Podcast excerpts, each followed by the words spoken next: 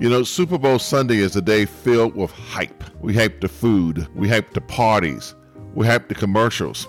And yes, we hype the game. Despite all the hype, Super Bowl Sunday will be an uncomfortable day. It will be an uncomfortable day for the players who will be injured playing a game for our entertainment. It will be an uncomfortable day for the quarterbacks when the pass rush gets to them and it will be an uncomfortable day for the fans of the team that loses. Remember, Falcons fans, how uncomfortable you felt when the Patriots won? Jesus made the people of Nazareth, his boyhood home, uncomfortable as he told the truth that he was the Son of God. These truths were so uncomfortable that folks in Nazareth, his boyhood home, formed a mob and tried to throw him off a cliff.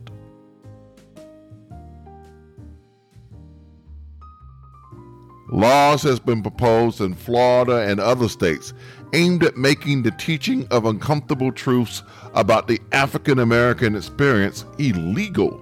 The reason true teaching these truths would be outlawed is because it would make white folks feel uncomfortable. The Word of God can bring discomfort because the Word all by itself is convicting, penetrating deep, causing uncomfortable but necessary change that will give us comfort and peace. 10 a.m. tomorrow at Greater St. Peter, we will continue our Black History Month sermons as we explore Luke chapter 4, verse 14 through 30, and a teaching entitled, Why Are They Uncomfortable? I want to thank everyone who responded to the request I made on Thursday.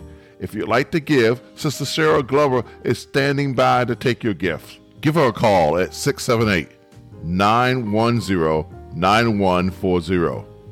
Thanks in advance for sowing into our ministry. So until tomorrow at 10 a.m., blessings, peace, and love.